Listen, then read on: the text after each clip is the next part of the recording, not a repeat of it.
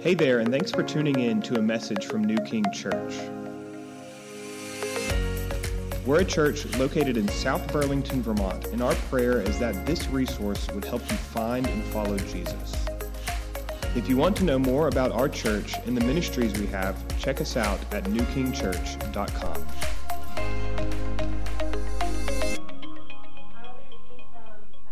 2, verses 15 through 22. When I'm finished, I'll say, This is the word of the Lord, and you can respond by saying, Thanks be to God. Then the Pharisees went and plotted how to engage him in his words. And they sent their disciples to him along with the Herodians, saying, Teacher, we know that you are true and teach the way of God truthfully, and you do not care about anyone's opinion, for you are not swayed by appearances. Tell us then what you think. Is it lawful to pay taxes to Caesar or not? But Jesus, aware of their malice, said, Why put me to the test, you hypocrites? Show me the coin for the tax. And they brought him a denarius. And Jesus said to them, Whose likeness and inscription is this? They said, Caesar's. Then he said to them, Therefore, render to Caesar the things that are Caesar's, and to God the things that are God's. When they heard it, they marveled, and they left him and went away. This is the word of the Lord.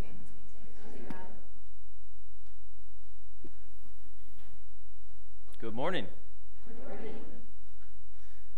Well, thank you. I'm glad to be back. Um, if you are new here, my name is Ben. And um, if you were here for the first time last week and you heard Tim preach, I have good news and bad news. Um, the good news is that um, God can speak even through me.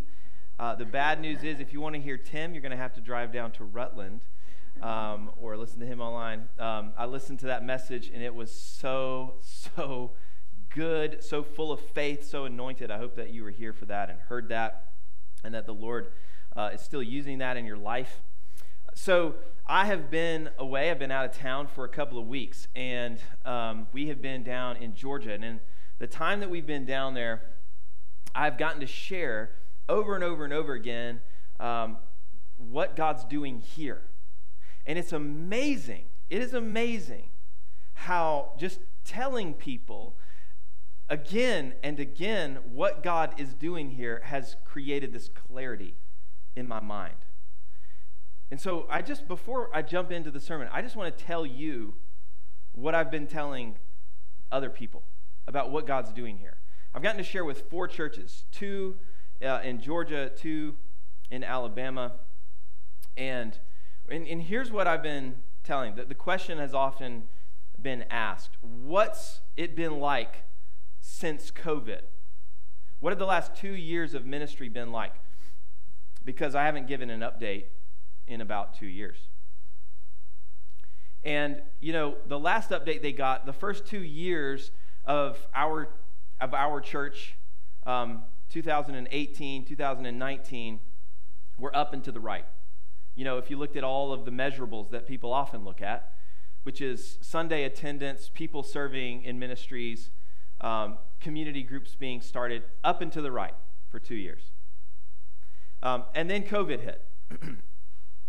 and as COVID hits, all of a sudden we're shut down, and a few months later we're trying to gather back together, and it's like we're replanting the church and people are shifting around and moving, and, and, probably many of you have that story that during during those first 12 months or so, you were you were moving around, trying a different church. That happened um, all over the United States, and by appearances, if you just looked at what we saw, you know, numbers of people sitting in seats, it would look like, man, the work is really slowed down. But that wasn't really the case, was it?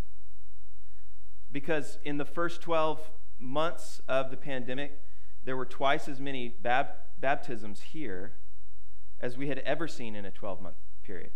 The most we'd ever seen was 12 in a 12 month period. And then and in the first 12 months of the pandemic, we baptized 24. And, and some of those, the beginning of those, was us um, saying to people online, hey, if you want to get baptized, let us know. We'll go to the church, we'll fill up the baptismal, and we'll baptize you. And the first people that responded, that's how we baptized them. Um, not only that, but God, we, we had dreamed that this church would be a sending center, a launch pad. And since COVID, we have sent a pastor, well, the first, the first sending was, was not really our doing, but um, Michael and Shannon Lee, who were incredibly central to this church's core team. Michael was a pastor, Shannon was leading kids' ministry. Um, Michael did our bookkeeping. I mean, incredibly core people moved to Arizona to be closer to uh, Michael's uh, aging parents. And now, you know what? They're working with a church plant there in Arizona to help that thing get going. And so that was not even our doing, but, but that was a sending out of someone from our core. And then not long after that, um, another dear family that was central to our core, whose names I, I have to withhold because of security reasons, we were able to send over to Central Asia to do work among an unreached people group, to plant churches among an unreached people group. And if you want to hear some stories about God doing miracles and opening doors, come talk to me. I will give you an update. It's mind blowing what God is doing with them right now. And then, not long after that, um, we all sat up here with masks on our faces, and there was about uh, 20 people, maybe more than that, including kids, sitting across this stage that we prayed over and sent out up to St. Albans to plant Redeemer Church. And so we sent out all of these core people, people serving in, in ministries, leading ministries, leading community groups. We sent them out. And that church, by God's grace, is, is already established. They have, they have a permanent location. People are being baptized. God is moving through that church. And then, not long after that, we send out another team to go to Montpelier that is right now in its infancy stages. They're having preview services. They're planning to have their grand opening, their launch on Easter Sunday. And God is working, God is moving, God is adding to their number. Every single time they gather, they have a gathering. There's more people, right? It's unreal what God is doing. God, in spite of challenges, listen, he, his arm is not short. It doesn't matter what, what pandemic comes our way. It doesn't matter what, what happens in this world. He is sovereign. He is on his throne. He is not just trying to work around things like COVID, he is working through them.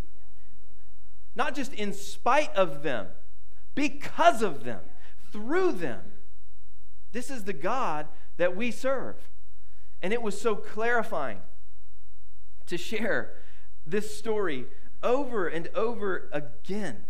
And my faith rose up every time I shared it as I would give thanks to God for what He's doing. In spite of us, in spite of me, this is what God has chosen to do with this church.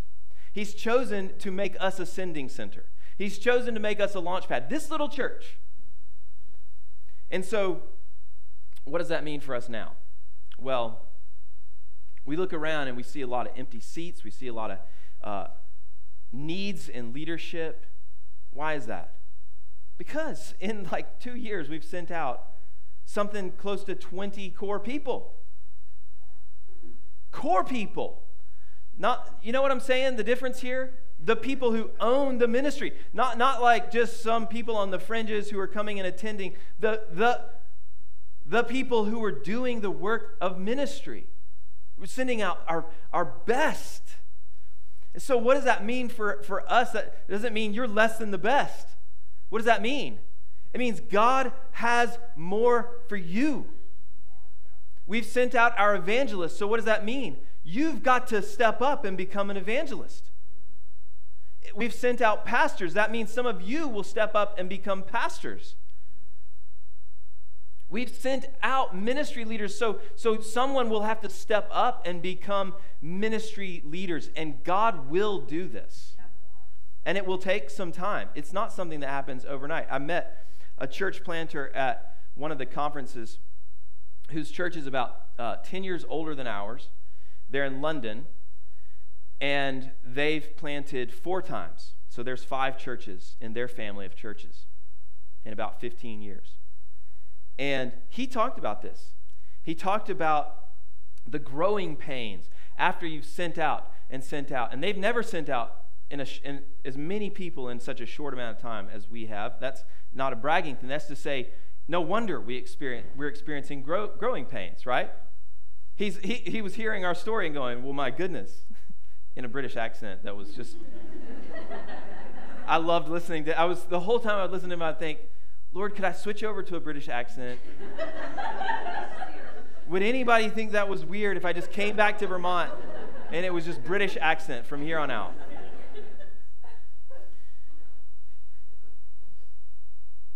People kept talking about how great Tim's sermon was last week, and I thought, well, yeah, but what if I come back with a British accent? he might be loud, but I can, I can speak with a British accent. So, so I just I share all this just to say, um, cheer up. Cheer up, folks. God is at work. Maybe you say, I am cheered up. Well, cheer up more. God is at work. Let's act like it. Let's smile like it. Let's praise like it. Let's work like it. And he has so much more to do. So much more. He is just getting started here. And so I'm excited. My faith is soaring. I believe that God is he is about to do things that if he were to tell us now, we wouldn't even believe him. And so be encouraged smile. Jesus has saved you. He's forgiven you of your sins. There's no condemnation anymore. So cheer up. He's at work. He's sending people out. He's planting churches. He's taking back ground from the kingdom of darkness. So cheer up. We have so much to be thankful for. And now I've got a lot to say about the sermon, and I'm already 10 minutes in. So we gotta we gotta jump in, but I want to pray. I want to pray for Ukraine uh, and the situation over there. And I want to pray for your hearts and mine as we hear God's word that He would do something miraculous and supernatural right now.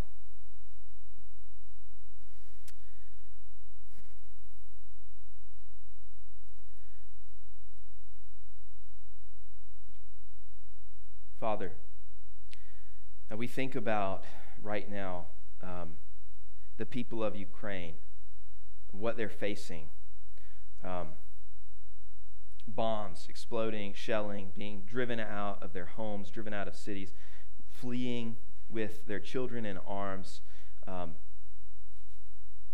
God, we think about especially our brothers and sisters who are over there. And we want to pray for them, God. We want to lift them up before the throne of grace and we want to beg you, God, to, to be with them, to strengthen them, to provide for them, to guide them on every decision that they're having to make, difficult decisions. And God, we ask that you would, in the midst of all of this, give them a peace. Let peace reign in the hearts of our brothers and sisters in the midst of all the chaos and challenges and, and fearful things.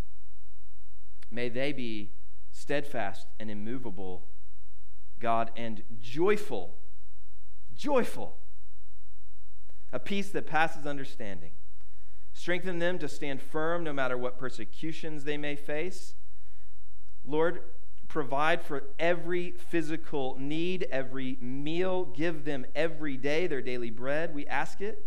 Put roofs over their heads shelter them from spiritual enemies and physical enemies. Hide them under the shadow of your wing, Lord. And God, we ask, stop, stop the enemy's advance. Stop Russia's advance into that country. Lord, work a miracle. Do something supernatural to turn them back. We ask it in Jesus' name. We pray for them in the name of Jesus. Be with them. Be in that situation. We know that you rule over the nations. The nations are a drop in the bucket to you. You are sovereign, Lord. And we, we ask you to work and move in a way that is for their good and for your glory, and we believe you will do that. And Lord, we pray for this morning. We pray for our own hearts, God, for, for the lack of faith that's there. Breathe new faith into us. For the discouragement that's there, Lord, breathe new courage into us. Where we have forgotten what's true, Lord, remind us. Where we have seen the gospel as a small thing, forgive us. Open our eyes, Lord. Tear down the deceit in our heads. Lord, do restoration to our souls. Convict us. Change us, we pray. Do this all for your glory and our good. We ask it in Jesus' name. Amen. So, I'm going to try and go through the first part of this sermon pretty quickly. Um, I want to give you a picture of the context here in this passage. Um, the heat is being turned up. Jesus has been more directly exposing and accusing the religious leaders of his day. We, maybe you remember, um, maybe you were here for Eric's sermon where he kind of went over these parables, these three parables that precede this. And in those parables, he is very clearly calling out these religious leaders. And he's saying the kingdom is being taken away from you and given to those who will bear its fruit. And so they're getting attacked, and this is their counterattack. And so the passage that we just heard read, we see the counterattack of the Pharisees, verses 15 through 22. And then, if we would have kept reading, there's a counterattack from the Sadducees, and that's verses 23 through 33. And then finally, a lawyer gives his best shot at Jesus, and that's in verses 34 through 40. And each time, these, these men, these religious leaders, the, the, the best and the brightest minds of the day, mind you, each time they try to outsmart our Lord and try to corner him and try to entangle him in his words, what happens? It gets turned around on them and it backfires every single time. Um, the Pharisees work with the Herodians, who apparently are uh, a party that originated in a kind of hero worship of Herod the Great.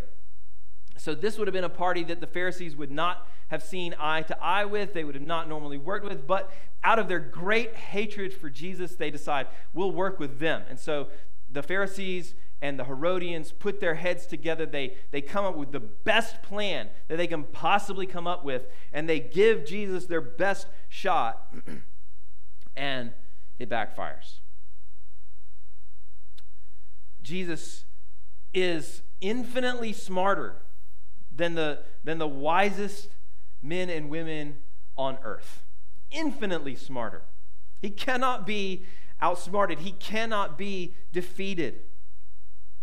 And so this morning, we're going to look at that first attack in verses 15 through 22. And here's my first point for us this morning. Point number one is that the rulers plot in vain. Look at verse 15 with me. It says, Then the Pharisees went and plotted how to entangle him in his words. They, they plotted how to entangle him in his words. Well, about a thousand years earlier, the psalmist wrote in Psalm 2 this Why do the nations rage and the peoples plot in vain? The kings of the earth set themselves, and the rulers take counsel together against the Lord and against his anointed. And then it says this in verse 4 He who sits in the heavens laughs. The Lord holds them in derision. He laughs. You say, that's not nice. CSB translates that phrase the Lord ridicules them. He holds them in derision, he ridicules them. Jesus Christ, the anointed one, the one who now sits in the heavens, who came down to earth, had the rulers of this world who came together, who worked together, plotted together, give their very best against him. And I wonder what, what he did when he heard their question. I wonder if he laughed. The Bible doesn't tell us.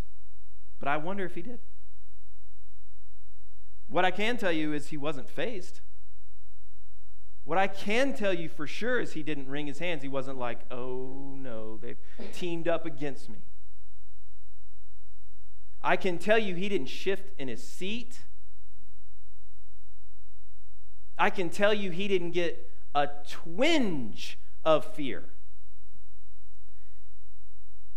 He wasn't nervous. He was completely unafraid, completely unmoved by their attack. Look at verse 18. Here's how he responded to him. Jesus, aware of their malice, said, Why put me to the test, you hypocrites? Does that sound like the words of somebody who's afraid? No. A hypocrite. Um, we see that language a good bit in the Gospels and Jesus uses that word to describe the religious leaders a good bit, and, and it means an actor on a stage. Somebody, back then, the actors on the stage, they would wear masks. So a hypocrite was someone wearing a mask, someone who wasn't really who they were trying to portray themselves to be. And Jesus sees right through their attack and he calls them out on it. He's not afraid. There's never been and never will be another man like Jesus. And so we stand in awe of him. We stand in awe of someone who can, who can go up against the brightest, the, the, the men with all the power, and be completely unfazed by them, totally unmoved by them, and who can never be outsmarted by them. And I, and I want to remind you, church, that the same is true of him today. The same is true of him today as, as Russia invades Ukraine and the, the rulers of this earth come up with their plots and their plans and their schemes of ways that they're going to take over the world, or their schemes of the ways that they're going to snuff out innocent lives, or their schemes of the ways that they're going to silence Christians. And the Lord who sits in the heavens laughs. He is sovereign, He rules over all. His plans can never be frustrated.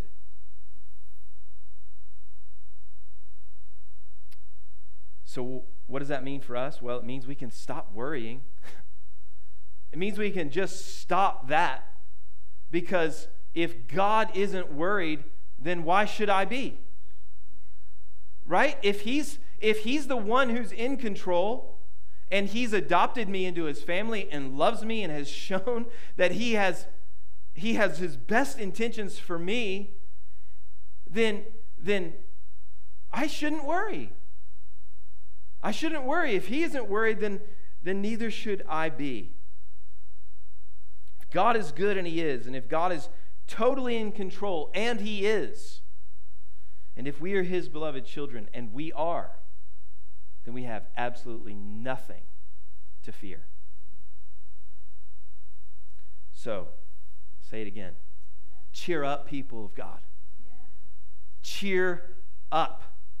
Listen, how can we be light in a world that is terrified and anxious we can cheer up because our God who sits in the heavens is in control and he loves us. He has forgiven us. He has determined to do good to us so we can cheer up no matter what comes. I heard a quote last week by Adrian Rogers. He said, There are three kinds of people in the world those who are afraid, those who do not know enough to be afraid, and those who know their Bible. So, do you live your life dominated by fear, or do you know your Bible? Do you know how the story ends? If you haven't read the ending, you should. It's very good. It's very, very good what, what is coming for us in the end. You know, we hear the phrase eternal life a lot in the New Testament. You could also translate that the age to come, the life in this, in the eternal age. So when, when Jesus talks about eternal life, he's talking about an incredible, an incredible life that's, that's ours, that's coming for us.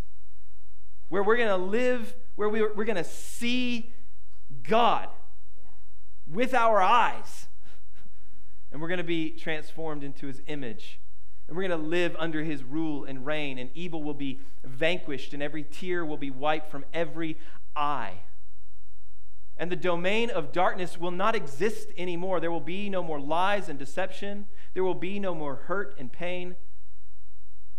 We're, we are inheriting that life. That's coming for us. You should read the end of the story, it's good. So we see that the rulers of this world plotted in vain when they tried to go against our Lord. But it wasn't only because of his superior intelligence. If that was the case, then um, this wouldn't be a whole lot of encouragement for us. Because we, we don't have that intelligence. Right? Amen. There's another reason that they were not able to entangle him in his words that's a big encouragement to us. And that's my second point. Um, Jesus lived for an audience of one. Look at verses 16 through 19. They sent their disciples to him, along with the Herodian, saying, Teacher, we know that you are true and teach the way of God truthfully, and you do not care about anyone's opinion, for you are not swayed by appearances. Tell us then what you think. Is it lawful to pay taxes to Caesar or not?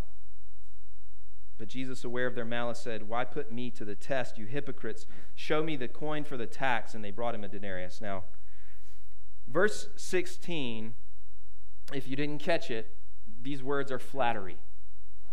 Verse 16 Teacher, we know that you're true and you teach the way of God truthfully.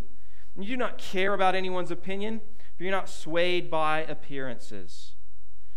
This is flattery. They don't believe what they're saying. They don't believe that he's a good teacher, that he's truthful. They don't believe these words. They're trying to use flattery to puff him up, get him a little bit off balance, and then they're going to try and put him between a rock and a hard place and knock him over. They are asking him a question. This question is it lawful to pay taxes to Caesar or not? They're asking him a question that what they in, the, in their minds they think no matter how he answers this, he's in trouble. So they're trying to alienate him either from Jewish citizens, from, from the general population, or from Rome, who's in power, who has the power to arrest him. So, first century Jews were some of the, the most overtaxed people in human history. And so, this was a soft spot. and they were being overtaxed by a, a, a very corrupt government. And so, there's a, there's a lot that they wrestled with in paying their taxes. I'm giving money to this corrupt government. I'm not sure if I should do that. And so many Jews considered payment of Roman taxes to be sin. And on top of that, this tax in particular, um, it was called the poll tax. And, and the payment was a denarius, and a denarius Roman coin, all Roman coins, had Caesar on the coin, and then underneath it, it said, Caesar is Lord. And so, um, first century Jews saw this as an idolatry, right? It's, it's, it was idolatry, but, but they would refuse to even carry the coin on their person. I'm not sure who it is that had the denarius on them, but they were probably a little bit embarrassed to pull it out, you know? Okay, Judas, we know you got a denarius. Let's see it. Come on. you know? And so so, what's he going to say? Because if he says that it's lawful to pay taxes, well, well then he might then he might be shunned. He, he might be rejected by the entire Jewish population. On the other hand, the Roman government would have been keeping a close eye on Jesus, right? As his popularity is growing, his followers are growing, word about him is spreading. The Roman government, to be sure, was keeping a very close eye on Jesus. And so, if he says, no, don't pay taxes to Caesar, then what happens? He's getting arrested. Now, the, the, the Pharisees are thinking, well, we don't have to worry about him anymore, right? And this was their goal. In, in Luke's account of the same story, we find out that was exactly what they hoped would happen, that they thought would happen.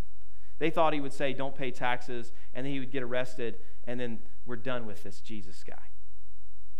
That's what they thought. But it didn't work.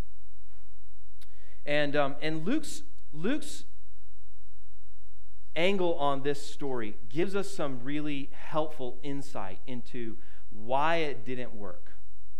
So, in Luke's gospel, in, in Luke 2019, he kind of sets the story up by letting us know that these religious leaders feared the people. That's what he says. They feared the people. And so, what Luke is doing is he's, he's giving us a contrast between the religious leaders who feared the people and then Jesus who just didn't. And so, the reason that their plan didn't work was not only because of, of Jesus' superior intelligence, but also because their flattery about Jesus was actually true.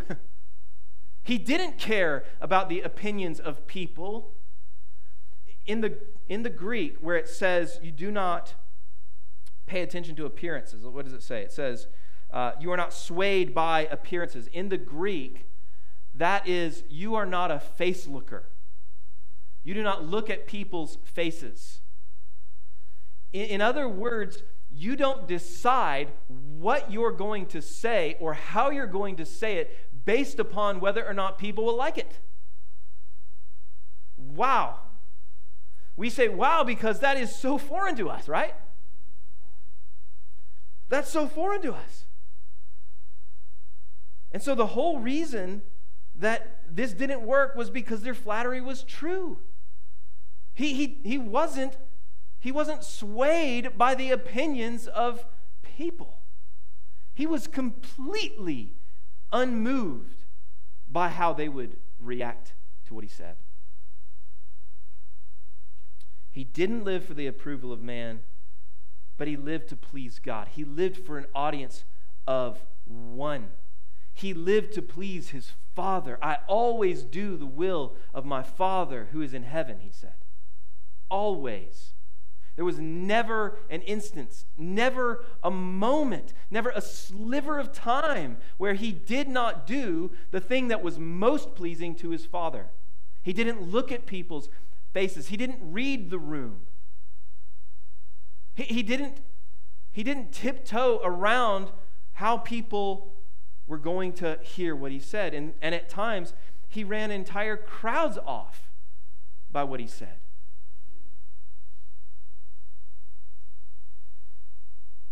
So, what is a face looker? I mean, let's let's let's think about ourselves here. Have you ever been in a conversation with someone and found yourself backpedaling because you realize that something you said, not not something you shouldn't have said, but something you you should have said, something true. you find yourself backpedaling because something that you said that was true is, is making them angry with you.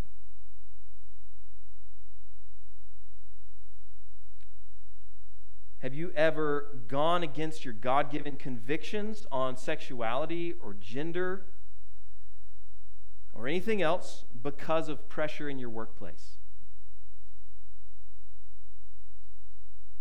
Have you ever avoided speaking up when you had the opportunity to say something about your faith in Jesus simply because you didn't want the conversation to get awkward?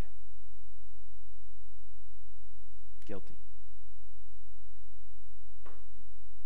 That's what it is to be a face looker.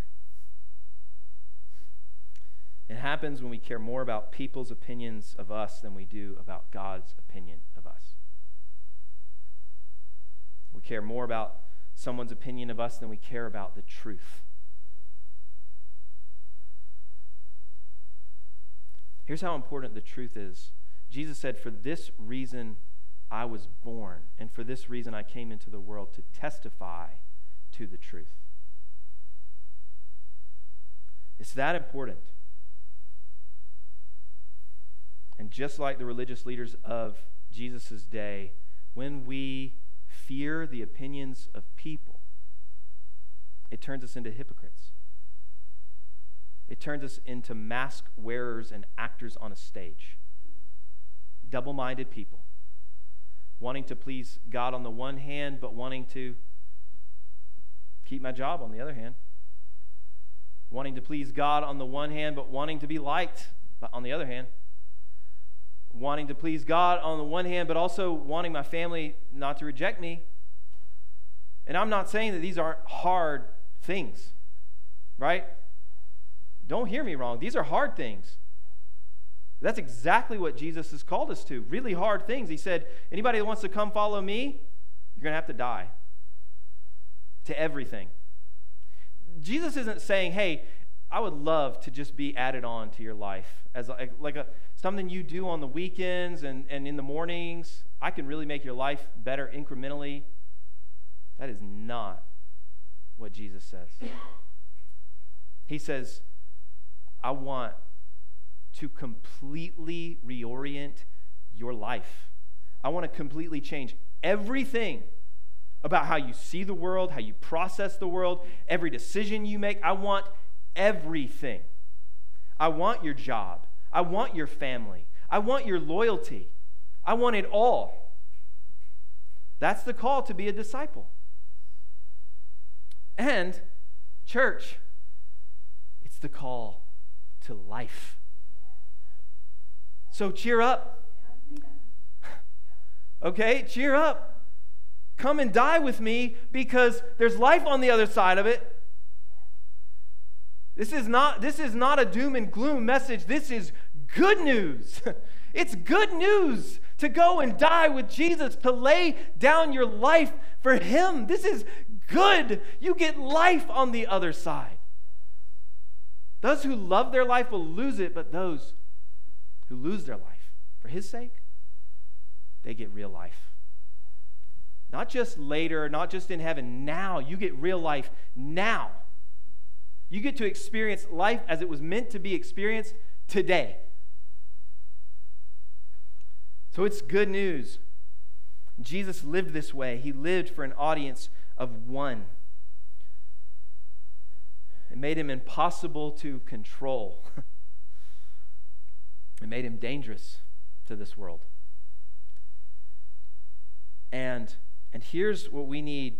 Here's what we need to walk away today convinced, down to the very, down to the core of our being, all the way down into our bones. We need to be convinced of this. We have the ability to live the same way. We have this, we listen, we're not Jesus, but we've been given his spirit. We're not Him. We are never going to do this perfectly, but we are called to live like Him, and we are empowered to live like Him. He has given us a spirit not of what? Fear, but of power, love, and self control. And this is exactly how the early disciples were identified as being Jesus' disciples. Check it out in Acts chapter 4. Let's look at this one together. Acts chapter 4.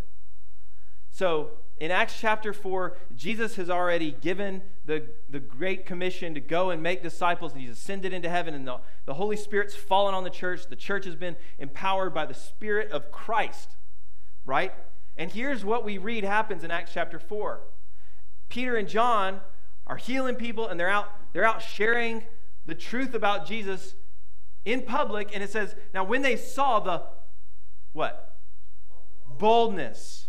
When they saw the boldness, not wisdom, not superior intelligence, just the opposite. When they saw the boldness of Peter and John and perceived that they were uneducated, that they weren't smart, that they were common men. So we don't have to worry about having all the right words and sounding eloquent. Paul says, I intentionally came to you and didn't use words of eloquence. I came and used very simple words so that the power of the gospel might not lose its power. So they saw the boldness of Peter and John. They perceived that they were uneducated, common men, and because of that, they were astonished. Nobody's this bold except for who? Jesus. They recognized they had been with Jesus.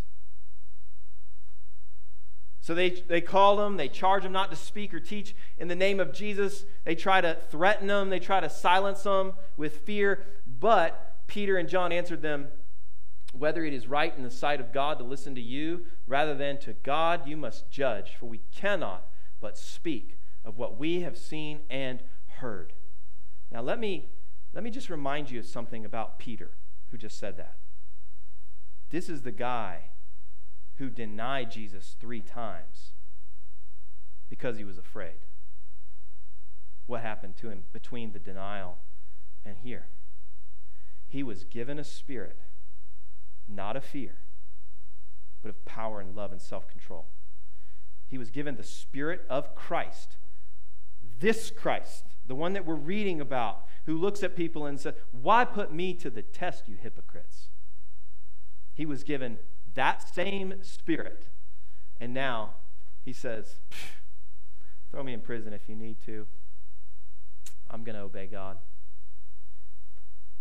I'm going to say what's true. And this world doesn't know what to do with people who do not fear man, but fear God only. So, how would you live differently if you lived for an audience of one? Would you would you still have the same career? Would you still chase the same things that you're chasing, live for the same things that you're living for? Would you refuse to go against your convictions in your workplace even even if they're threatening you? Would you be more outspoken about your faith at work with your peers, with your friends, with your family?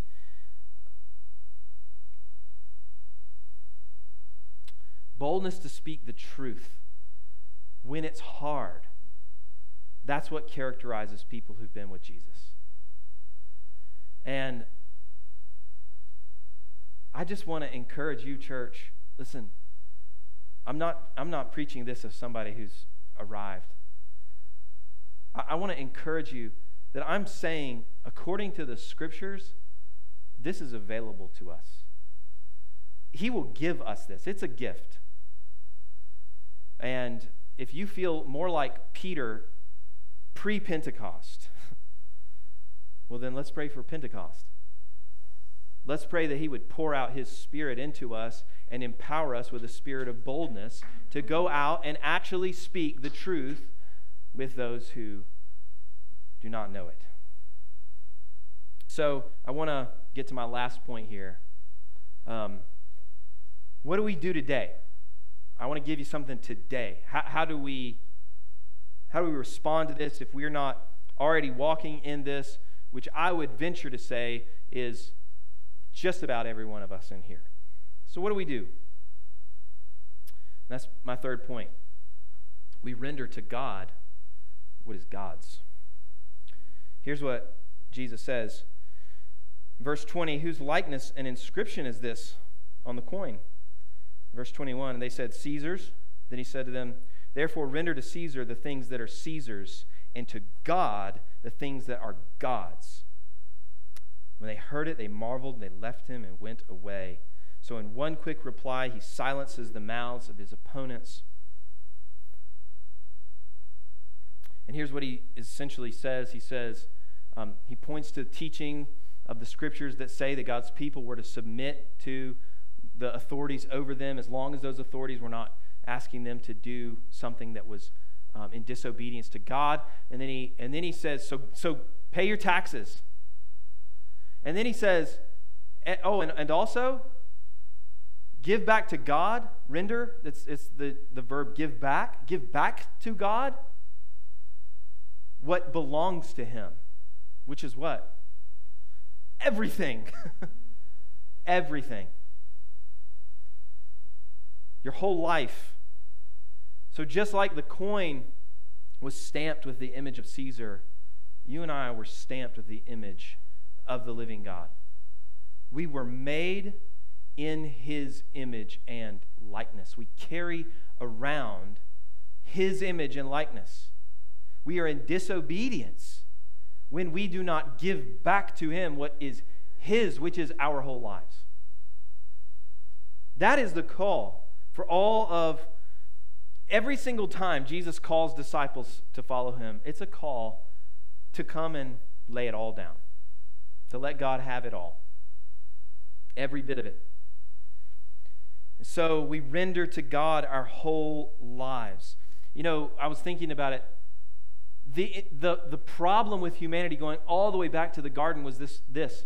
We thought that we could live autonomously, separated from God, that there wouldn't be consequences for doing things our own way apart from Him. We chose separation from Him, autonomy. And this is the battle for us still today, is it not?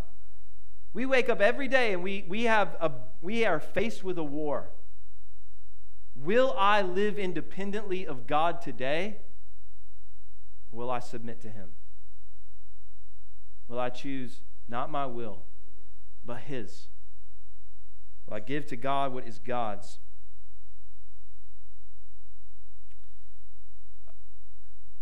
I've, I've bought um, five different houses in my lifetime. And, and at every closing, you sit around this table, right? Many of you have done this. You, you fill out, you sign paper after paper after paper after paper, right? There's handing you another paper, you sign it. You hand it, right? And at the end of it all, what happens when it's all when all the paperwork's been signed? What happens? The people who owned the house before take out the keys and they they pass them over the table they give you the keys. And at that point, the house is yours. You own it. And it would be a little bit weird if those people that just passed you the keys came back to your house now that you're moved into the next day or the next week and said, Hey, we got a little project we're going to do over here just on the side of the house. Don't mind us. Just a little thing. We're not going to like invade the whole you know, it's basically yours. We're just doing a little project over here. Or we're just going to do a little bit of rearranging in the yard. We have some vision for that. You'd be like, heck no, get, get off my property. You, you gave me the keys, I own it, right? Many of us are afraid to slide the keys of our life across the table and let go and say, God, it's not mine. You own it anyways. And I'm, and I'm done trying to rule my own life. I'm done trying to determine the course of my life for myself. And I believe, God, that you're actually better at running my life than I am. And so you, you have the keys. And I, and I will try really hard, God, not to come back tomorrow and try and take over again. So I want to end with this. I want to end with, with this. How, how do we give him the keys? How do we render to him what is his? It says in Romans 12:1, present your bodies as a living sacrifice. What does it mean to present? You, you go to him and you say, Here I am. Here I am. Present your bodies as a living sacrifice, holy and acceptable to God. Why? Because the blood of Jesus has purchased you and washed you. That's why you're holy and acceptable to God, which is your spiritual worship. This is how you render to God what is God's is you give him yourself. And unfortunately, it's not a one-time decision, but it does start with a decision. It does start with a total surrender. And that's what I want to call you to today. If you've never slid the keys across the table and let go, then that's your move for today. Another way uh, we like to say this around here is if you've never put your yes on the table, what does that mean? The, you guys heard about Abraham last week. And what does it say about Abraham? It says, he went out not knowing where he was going. What does that mean? It means he said, Yes, God. Now, what did I just say yes to? He didn't even know what he was getting. He said, Yes, God. Now, here I'm going to sign the paper. I don't even know what I just signed. That's the kind of person God is looking for a person whose heart is totally His.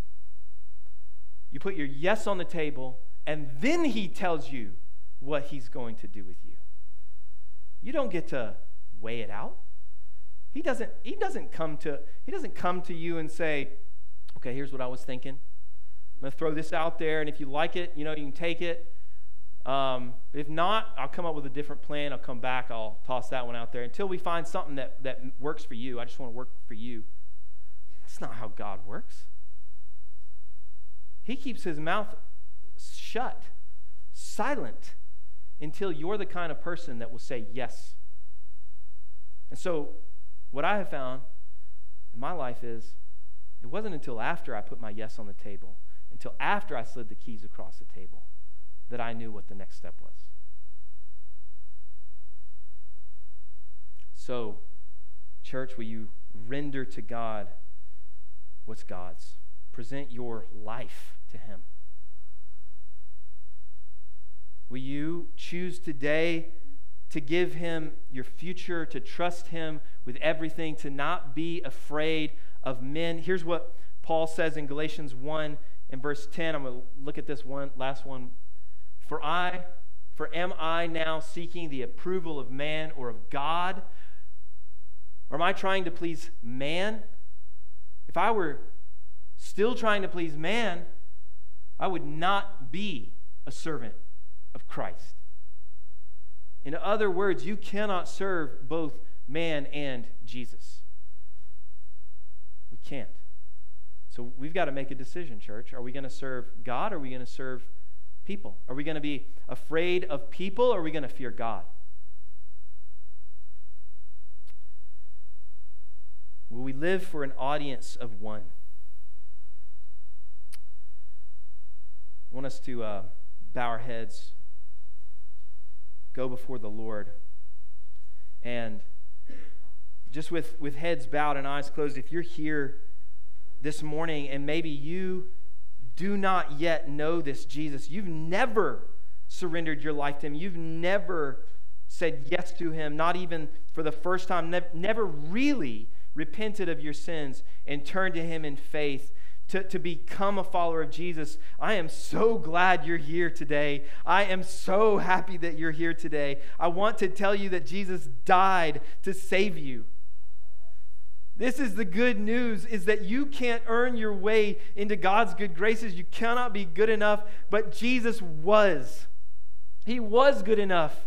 He lived a perfect life and died in your place and took your sins and the penalty for your sins on himself on the cross so that if you would turn from your sins and turn to Him in faith, you could be saved.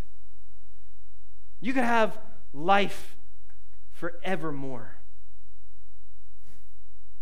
And if that's you today, then I invite you right now to turn to Him in faith, to believe in His name, to say, Jesus, I want to be your follower. Lord, I'm, I'm yours. I don't even know what all I'm saying yes to yet, but I say yes. Take my life. I've been trying to run it my own way, lead it my own way, and it's been a disaster. So, so take it and do with it what you will. That's the story of so many in this room. That's my story. That one day, as a college student, I looked around at my life and I said, Lord, I've been trying to do it my way and I am running my life into the ground. And I give you my life. And He reached down and He saved me, He forgave me, He gave me His Spirit and everything changed. So if you've never done this, I invite you to do that right now, quietly in your heart before God. There are no magic words. You be honest with Him. Be honest with Him and tell Him that you want to give Him your life.